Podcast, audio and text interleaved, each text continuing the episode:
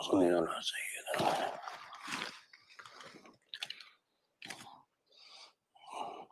We are on Surah Al-Dhariyat, Surah number 51.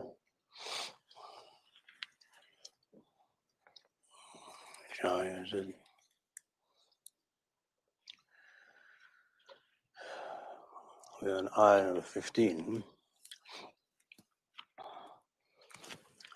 أعوذ بالله من الشيطان الرجيم. بسم الله الرحمن الرحيم.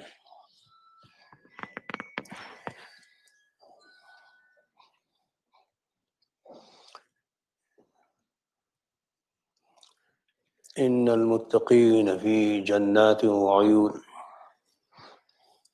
آخذين ما آتاهم ربهم. إنهم كانوا قبل ذلك محسنين.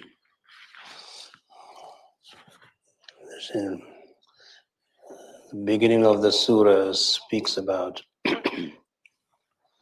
certain forces, elements in the heavens, in the earth, winds that scatter, and winds that carry the rain, and wind that help ships sail in the sea, and those angels who carry the Amr of Allah and distribute Allah's commandments.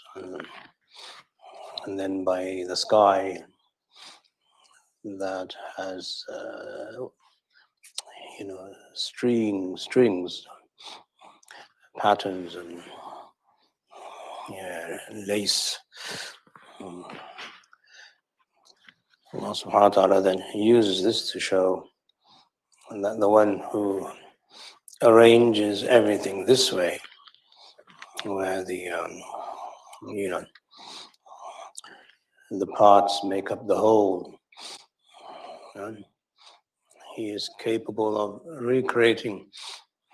Uh, here in this discussion today, Allah subhanahu wa ta'ala will bring out uh, the uh, value of taqwa, mm, that those who believe in Allah believe in the day of judgment, believe in the unseen after going through the seen, mm, they will have a reward which is unlike any other. You know. So he talks about the muttaqeen, in the muttaqeen, those who have taqwa. The essence of taqwa is to first of all believe in Allah, and second to believe in everything Allah promises. Since those who have taqwa believe in what is promised, Allah subhanahu wa ta'ala gives a scent of what will become their promise. Those who have taqwa, they will be in groves, they will be in orchards, they will be in gardens and springs and fountains and plenty of water. and the uh, gardens and the groves and the orchards will be there for scenery, for fruit, for the smell, the fragrance, the greenery, and the water will be there for life as a symbol of eternal life, that they will enjoy life eternally because they stayed away from enjoying all the haram things in this world. Allah will give them abundance of pleasure in the other world. They will be taking what their Lord gives them. So their Lord who made the tarbiyah, hmm, Rab, from rububiyah, that Allah raises people, takes care of them, fosters them, brings them from one you know, place to another, one stage to another, one phase to another, allows them to perform good deeds and takes them through, you know, the spiral of life. Nothing is set. Every day is different. Every day you have different emotions, different moods, uh, different types of tests, and different attitudes, different likes, different dislikes. But despite all of those differences, they come together in taqwa, that they resolve their affairs by believing Allah and by affirming Allah subhanahu tawheed. So as a result of all of these, um, this meandering, maneuvering, negotiating life, they come to a destination where their Lord now gives them something which is consistent and constant. Mm. So in the world, nothing is consistent mm, except the idea that you're tested. So when you're tested, there's a consistency in that. And that and the Iman and the resolve then allows you to bring all of those inconsistencies to a platform of you know, consistency and constancy, otherwise known as istiqamah. Hmm.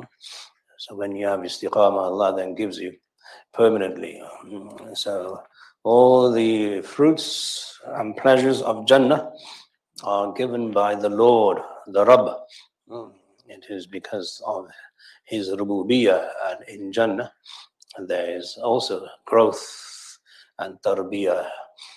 Um, so rububiyyah doesn't stop at death. Rububiyyah continues in the grave, in the mahshar on the day of judgment, and continues in Jannah, where in Jannah people will be growing.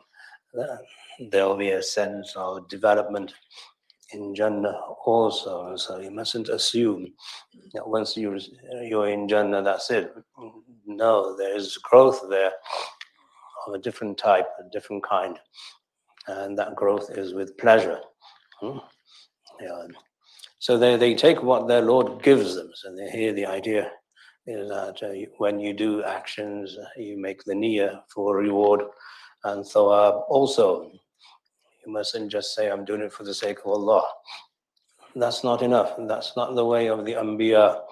The way of the Anbiya is to anticipate a reward. ربنا آتنا في الدنيا حسنة وفي الآخرة حسنة وقنا عذاب النار. So we anticipate hasana in the akhirah. It mustn't be you know, this kind of Protestant type of mind where you, yeah, your good deed is your reward.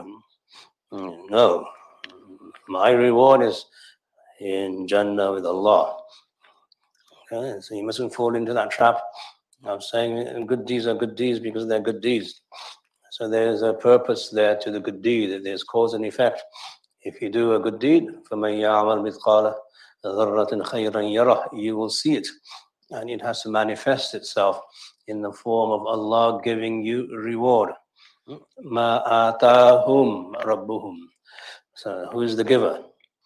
Allah is the giver. So you take what Allah gives you with pleasure, with honor, with acceptance, and with anticipation, otherwise known as ihtisab in hadith imanan wa ihtisaban, so that you're expecting reward from Allah subhanahu wa ta'ala.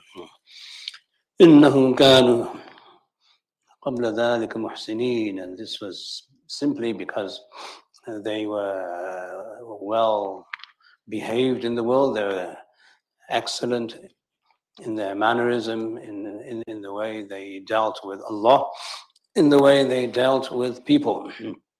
Yeah, so the way you deal with people through ihsan and the way you do do with, deal with Allah through ihsan also. So there's ihsan with Allah and that you worship Allah with ihsan and there's ihsan with people and that you treat people with ihsan. So ihsan gives you the idea that you do excellent, whether it's huququllah or huququl ibad. So you have to be on the ball, which means a certain amount of, uh, you know, uh, alertness, awareness, known as dhikr. And if you are neglectful, that's ghafla. Yeah, so being uh, able to observe what Allah wants from you at all times. Is the highest level of ihsan and iman, where you see Allah there in front of you which is a tall order, but nevertheless, it should be something that we strive for and aspire towards. Uh, so ihsan is Allah subhanahu wa ta'ala is now bringing the whole of the cosmos in the beginning of the surah and then understanding, observing, appreciating Allah's ability to create the cosmos then comes into the believer, the observer, and then he reciprocates Allah's ability to create by creating his actions. Hmm? Otherwise known as earning, kasb earning his actions because Allah subhanahu wa ta'ala is there. So you, you, you reward yourself with ihsan. Al jazaw ihsan illa ihsan. So the ihsan of Allah on you is then mirrored by your behavior, your iman, your salat, your som, zakat, etc. Mm. So this is how the, the, the world view is. This is the mindset of a Muslim and you have to remember, these are Makkan ayat. These are Makkan surah, where the Shari Nizam of Islam is yet to be established. This is not based on Sharia. Hmm, this is based on what we call taqween. Right? Yeah, the Sharia came in Medina. So you have to remember, appreciate that the few Sahaba who were believers in Mecca, they uh, had this uh, luxury of being with the Prophet and seeing the cosmos for what it is, being able to bring the cosmos together and then make themselves a focus of the cosmos, as you will see later on. Mm-hmm. So you bring everything together, bringing everything into Tawheed and so on. So when you're living in a place where there is no Islam, this is what you do. This is your world view. The world view is that you must be excellent. You must have ihsan in you. No? And you must behave, basically. Be, living in a non-Muslim country doesn't give you license to do anything you want. Living in a Muslim country, obviously you follow the Sharia, which is even more strict, but you're still bound by the universal values of the cosmos, the values of Allah's creation, creativity, all his inamat, his gifts that he bestows upon all human beings, they must all gather in the mind of the worshipper. Okay, the worshipper must see the cosmos for what it is. And what is it? It is the creation of Allah. It is the name of Allah. So there should be no place and time where you are ungrateful. So that gratitude is expressed through ibadah and through other actions. And this and that. When you do that, you will live in a place, in a world where you will have no problems, no anxiety, no depression, no hunger, no thirst, and basically no need for anything. You'll do everything out of pleasure. كانوا قليلا من الليل ما يهجعون that uh, they would sleep but little. Yeah. I mean, يهجعون means to sleep.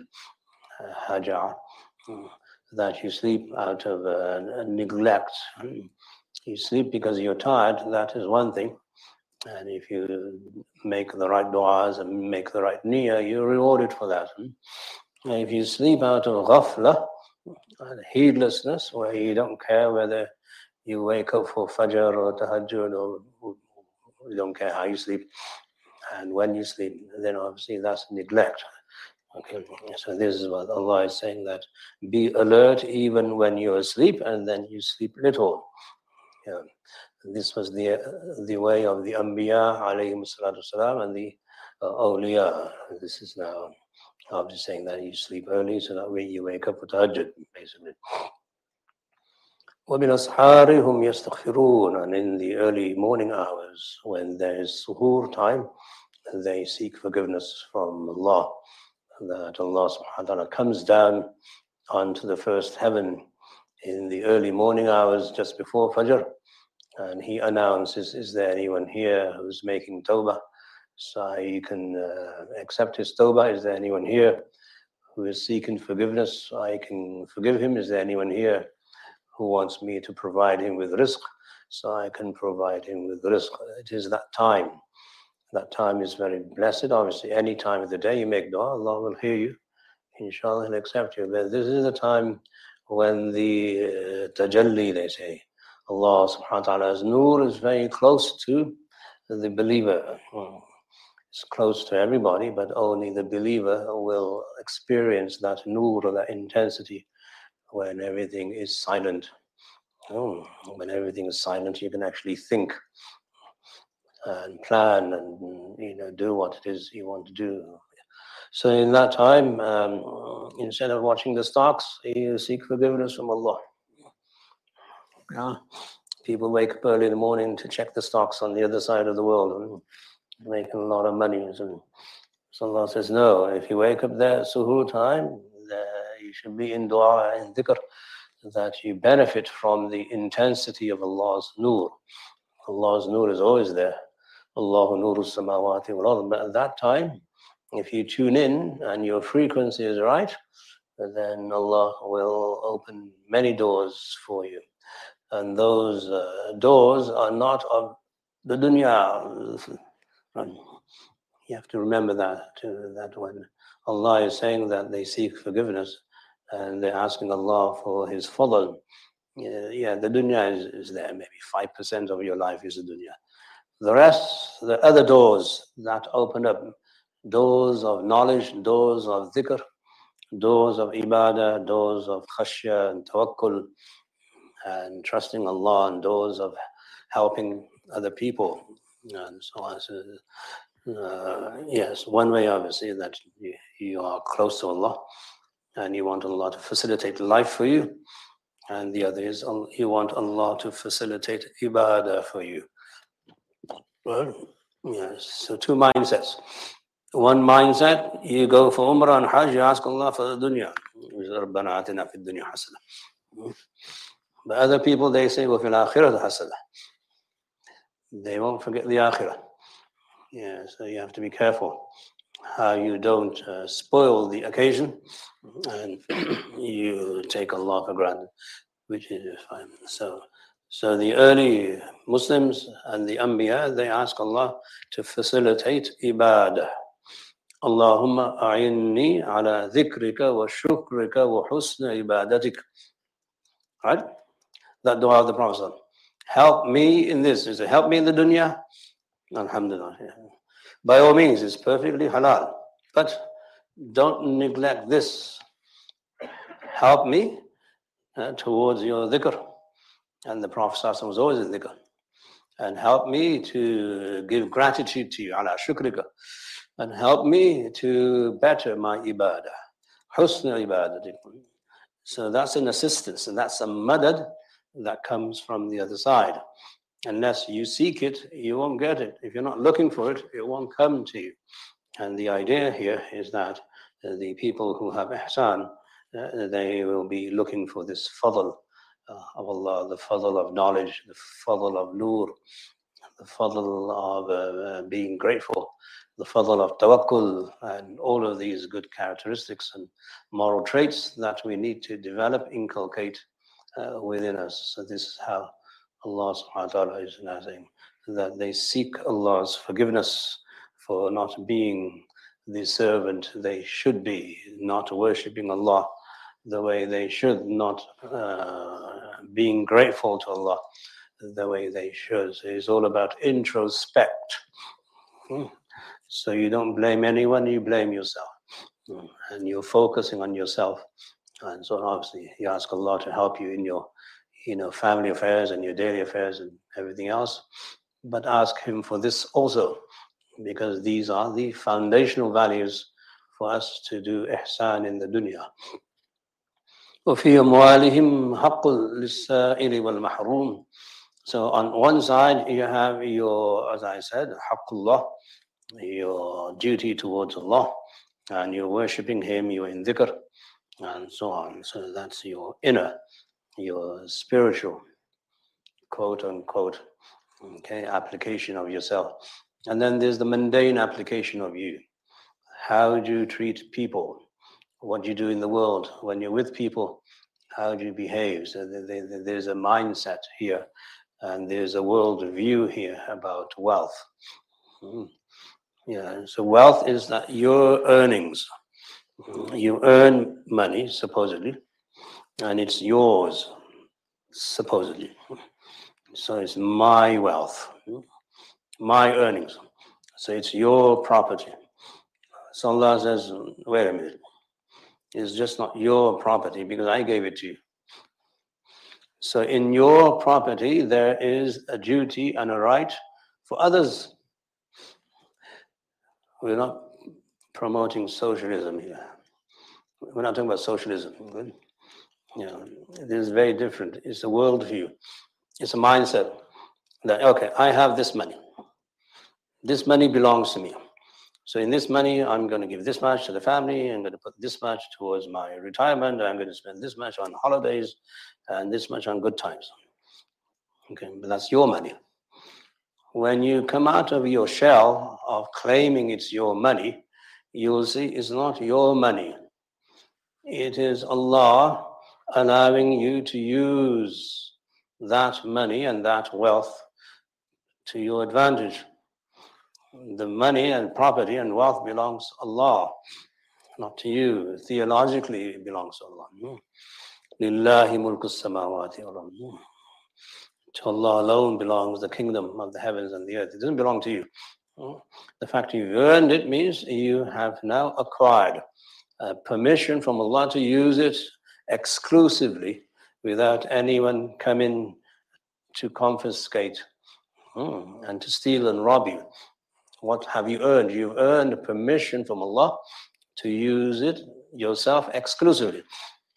But when you use it, you're going to include everybody else in that idn, in that permission. So you have now permission to spend on others, spend for others.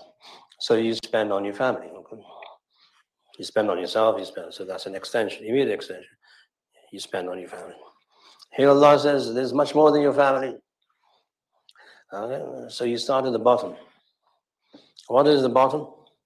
Bottom, those who are deprived, mahrum, they have a theological right to your wealth. Maybe not a legal one, and they can't steal from you, but theologically, in your theology, when you say this belongs to Allah and Allah belongs to everybody, so this should belong to everybody.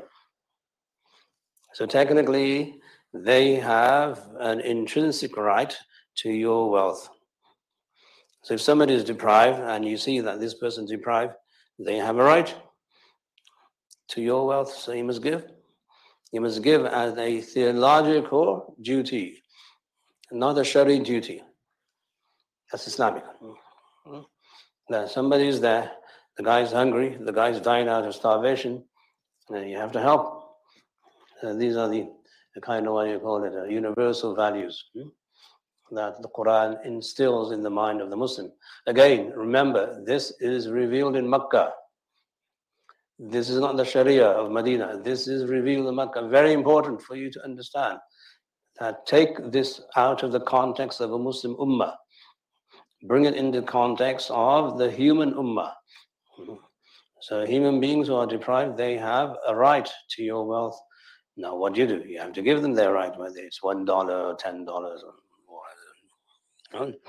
Yeah, that's the lowest common denominator. The lowest of all lowest Uh, I mean, people have nothing; they have a right in the wealth of those who have something. And that's why there's the idea of infaq and spending, sharing and distributing and all of that. But they have a right. Yeah. But then you go above that as sa'il, the one before, لِلسَّائِلِ وَالْمَحْرُومِ. All right? So you see now how the taxonomy, uh, uh, how, how Allah is grading. So somebody who has nothing, they have a right. Somebody who is asking you for something, they also have a right. When people ask, they're not asking because they necessarily need it or they want it, they're asking for a cause or for a reason. So if people come and ask you for a cause and for a reason, and uh, announcements after announcements after Jummah, and that we need funding for this and that, although it's not the best thing to do in Juma, but if they ask you, you should participate. One dollar, five dollars, something, whatever you can do because the sa'il, the one who's asking, has a right. See, in the words of the Quran, haqqun. Mm, haqq is a very, very strong word. It means a right, something that is true. So in the asking, there is some truth in it, right? Unless, God forbid, someone scamming you and cheating you, then it's different. Yeah, so here we see that uh, Allah subhanahu wa ta'ala is saying that these people who have ihsan, they will see universally that everybody who's deprived in the world, I should make the niyyah to help and to give.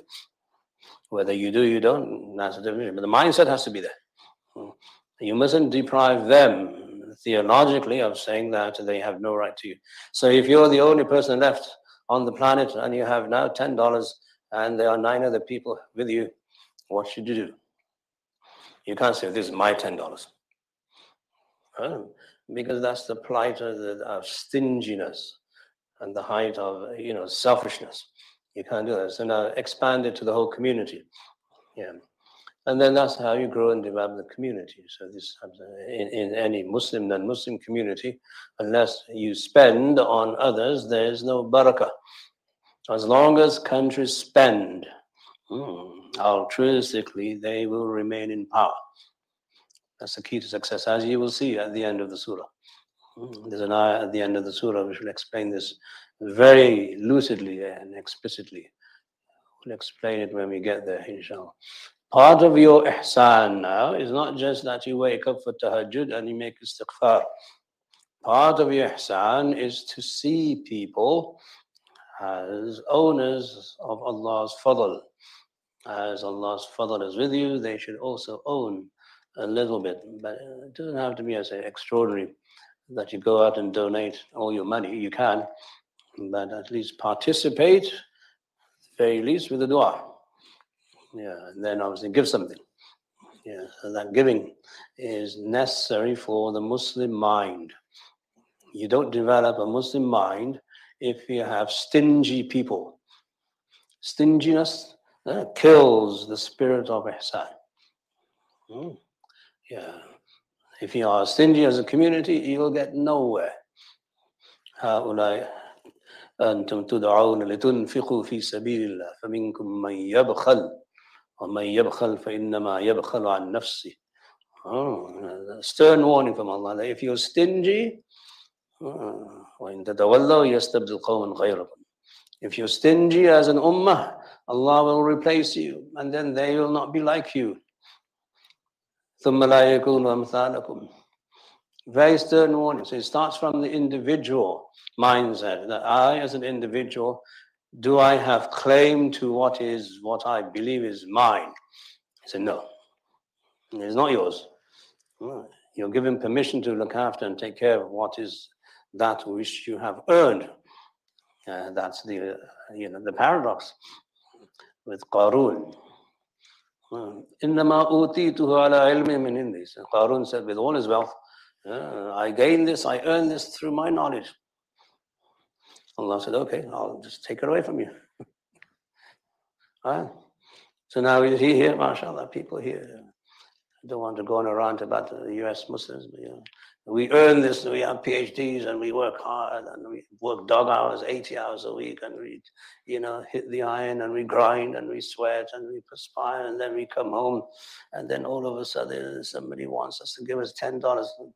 Get the heck out of here, go and earn your own money. That kills the ummah. Okay.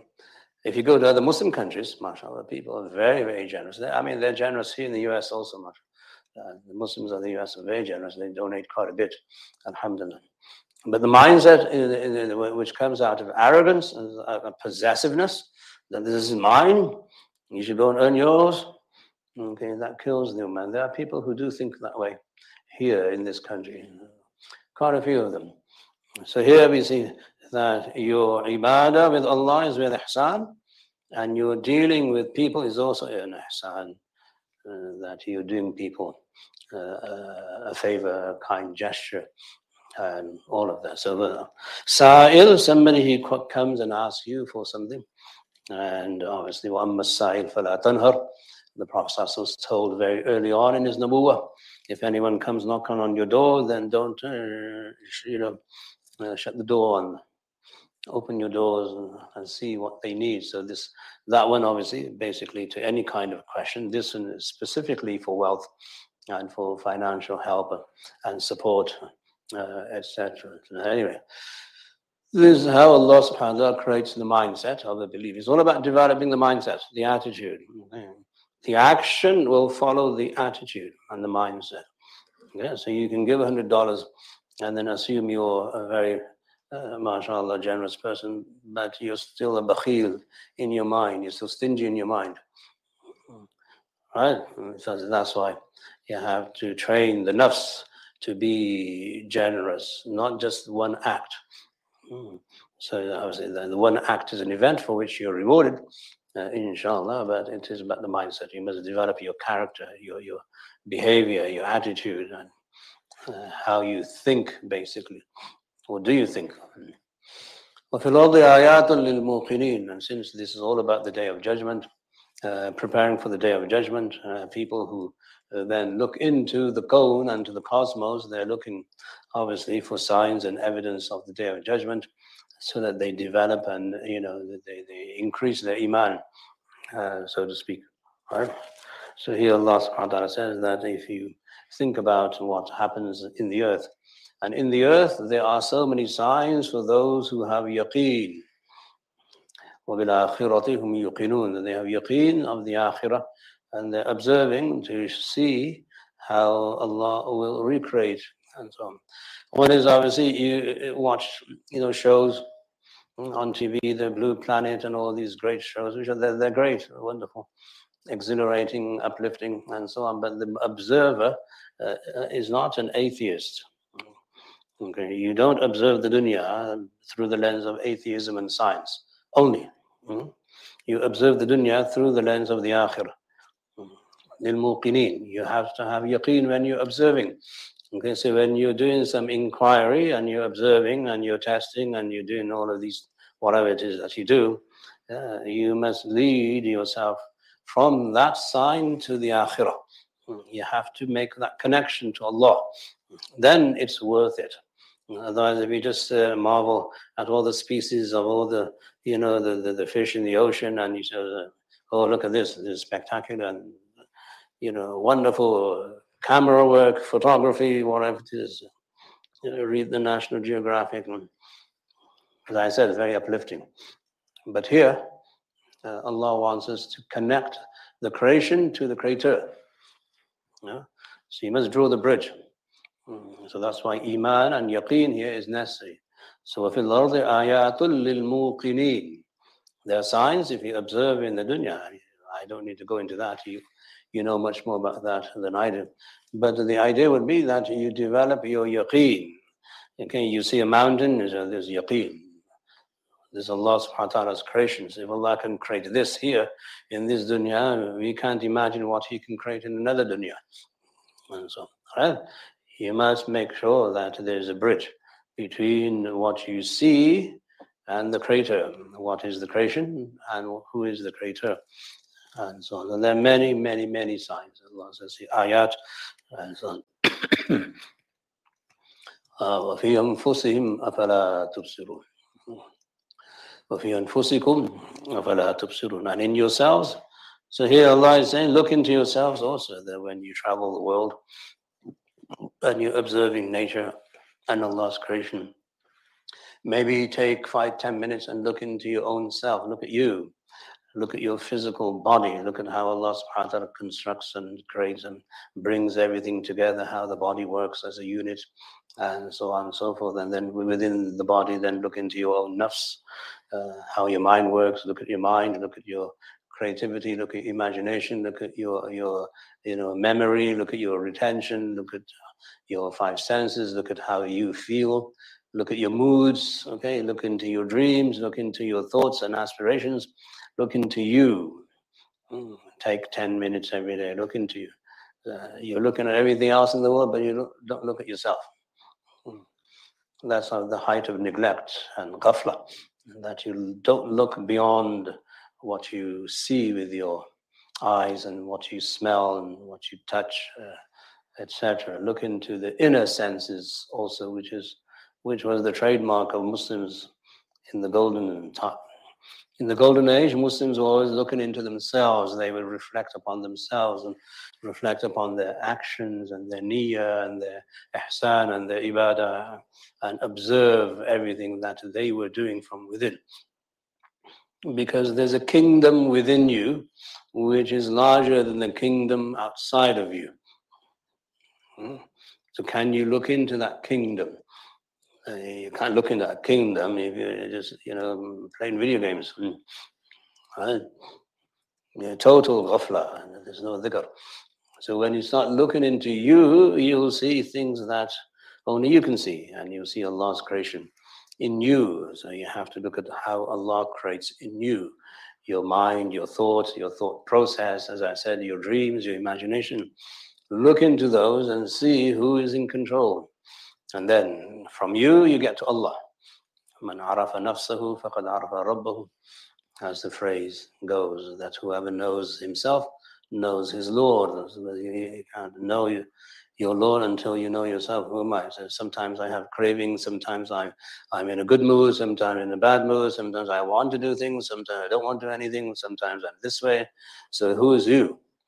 And who's controlling you? And how do you control you? So if you're not in control of you, then how can you be control of anything else outside of you? Uh, so, anyway, that's the trademark of the people of Tasawwuf, that they uh, find, you know, time and space for the Salik to look into things that other people don't look into. And that is you. As I said, there's a kingdom inside you which is yet to be discovered, yet to be explored, and yet to be appreciated. Don't you see? Mm, yes, the observation there is either outward or observation is inward. And so the other ayat in the Quran that obviously come to mind, but we'll stop here uh, for the moment. So there should be an exercise that everybody does every day to look into themselves. And so, uh, it doesn't matter. It could be anything in yourself, your body, you know, your anatomy, your psyche, your behavior, whatever it is. And Allah is now imploring human beings that uh, at this cosmological level, mm, you have to appreciate that in the sky, in the heavens, there is your rizq. Your rizq is in the heavens. It comes down from the heavens, from the Lawh Mahfuz. If you want to go with that interpretation, some people say, no, it's about, it's about the rain. The rizq here is referring to the rain the rain is the reason why you have rizq on earth, and so on. Or it could be just left general, that in general it is the way Allah says it is, and that is the rizq actually comes down from the heavens. Hmm. And, and as it is appropriated, definitely, but there are other forms of rizq that this may refer to. وَمَا تُوعَدُونَ and whatever it is you've been promised is in the heavens, is recorded, is documented, it exists there the way to bring that down to earth is through dhikr, through ibadah, through shukr, through dua, through dhikr and everything else. Hmm. And that's how uh, Allah subhanahu wa ta'ala is training the Muslim mind that this is what you need to see, this is what you need to observe. Instead of thinking about the Khilafah and whether the Mahdi is here or not, why don't you think about you? Everyone's worried about politics. There's no you know, benefit in politics. Uh, the proof's in the pudding. Uh, we um, what which year is this? 2022, and we're none the wiser. We don't have any political system that actually works. We don't have any economic system that works. We don't have anything that actually works in the dunya. So why you look into something that doesn't work? Why don't you look into something that does work? And who works? You work. You definitely work. That's why you're crazy. Hmm? The only reason you're crazy is because you work. Hmm.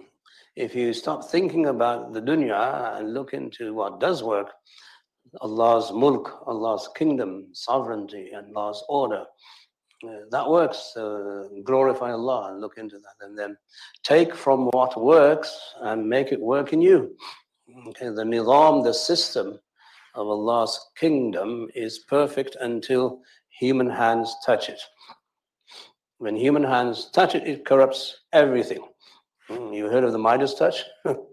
yeah, this is the human hand. It has the corruption touch. Huh?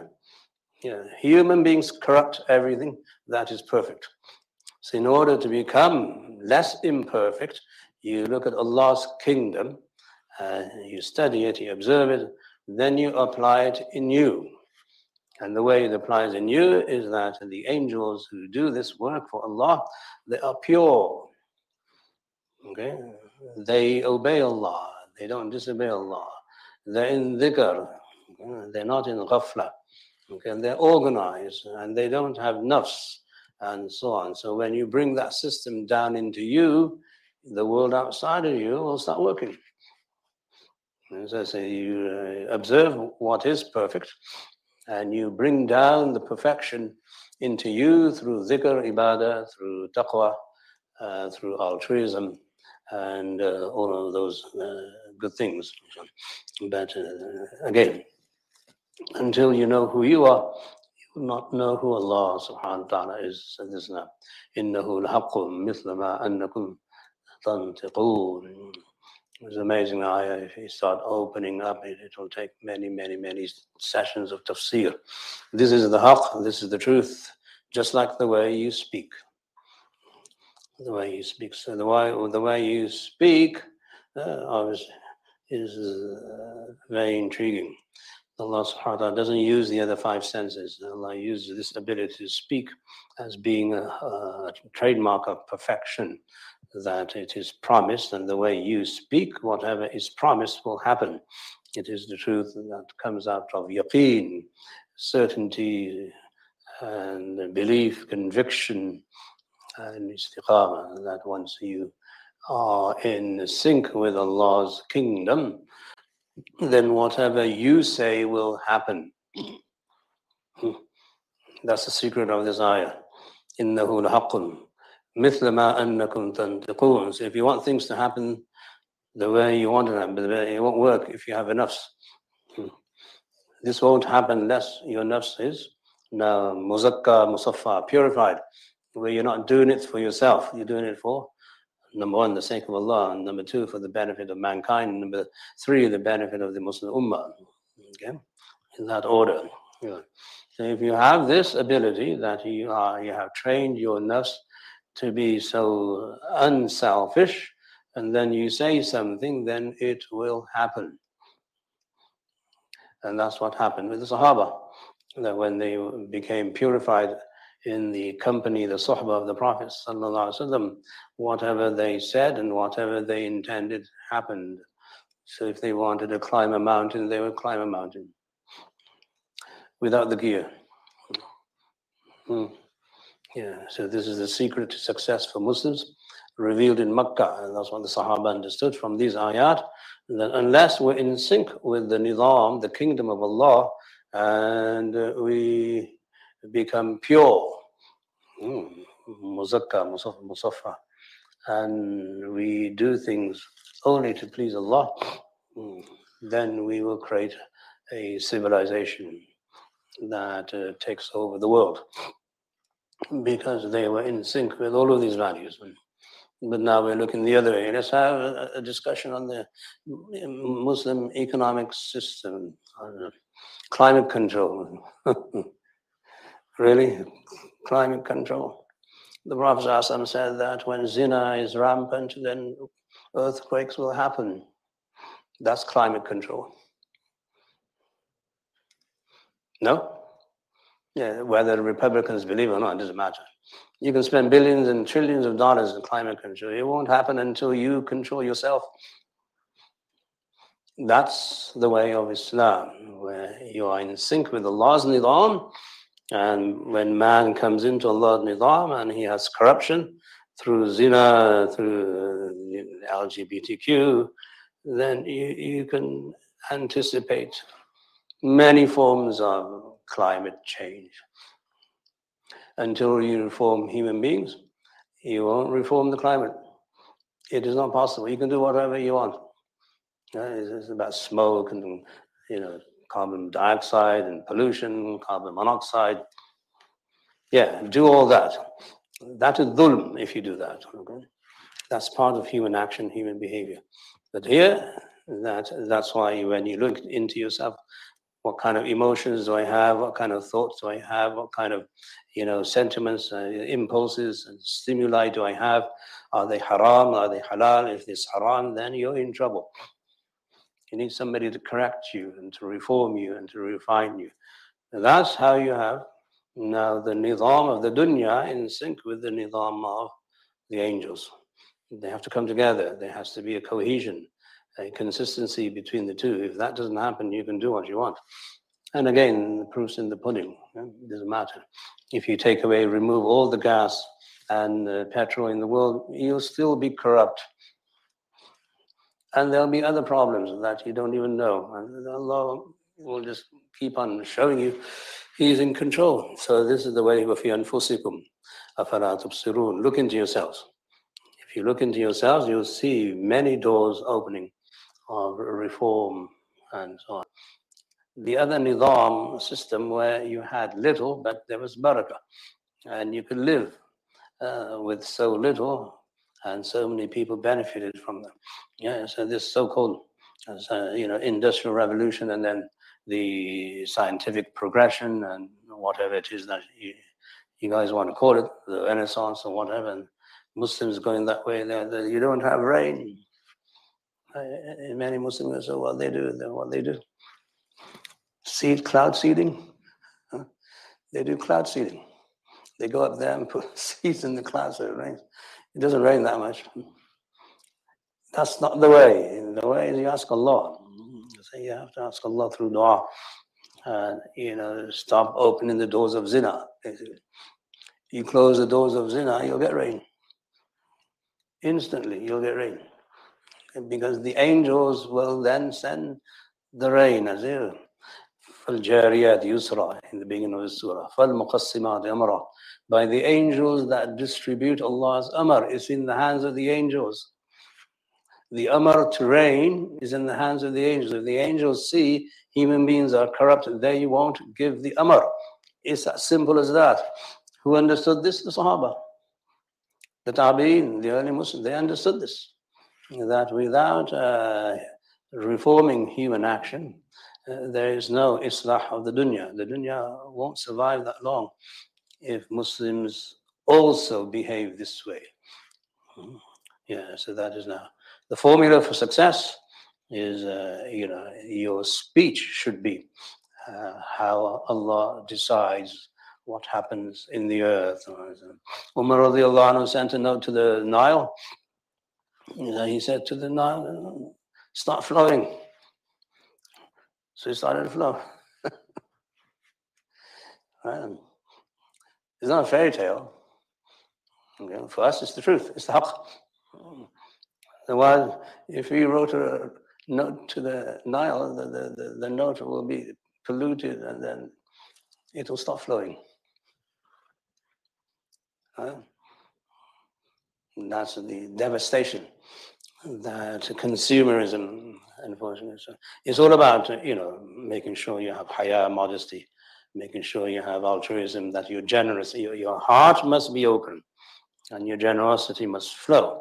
So when when you are reformed and refined through the Sunnah of the Prophet sallallahu then you appreciate these ayat. Then these ayat make perfect sense but if you live in a community, uh, if you live in a society where, you know, things like, uh, you know, God forbid, don't want to use the word too many times, zina, is just normal.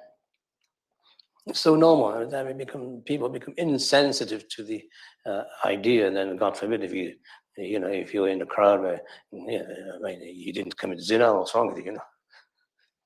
Right? Isn't that the way people talk in mainstream? Yeah, I mean, you didn't have a girlfriend, you, you didn't go out, you didn't date. What's wrong with you guys? So it's perverted. You don't drink? What's wrong with you guys? Yeah. So if you start inverting that to its proper shape and form, then you will have success, inshallah. So Muslims must now take on uh, the attitude of championing good behavior. Amr bil ma'roof wa nahi anil munkar. You should be shy about it. So, yeah, this is the way we are. Alhamdulillah. Anyway, we make dua Allah subhanahu wa ta'ala gives us tawfiq and Allah subhanahu wa ta'ala allow us to uh, recite the Quran, to understand it and to apply it in our lives. Ameen ya Rabbil Alameen. وصلى الله تعالى خير خلق محمد وآله وصحبه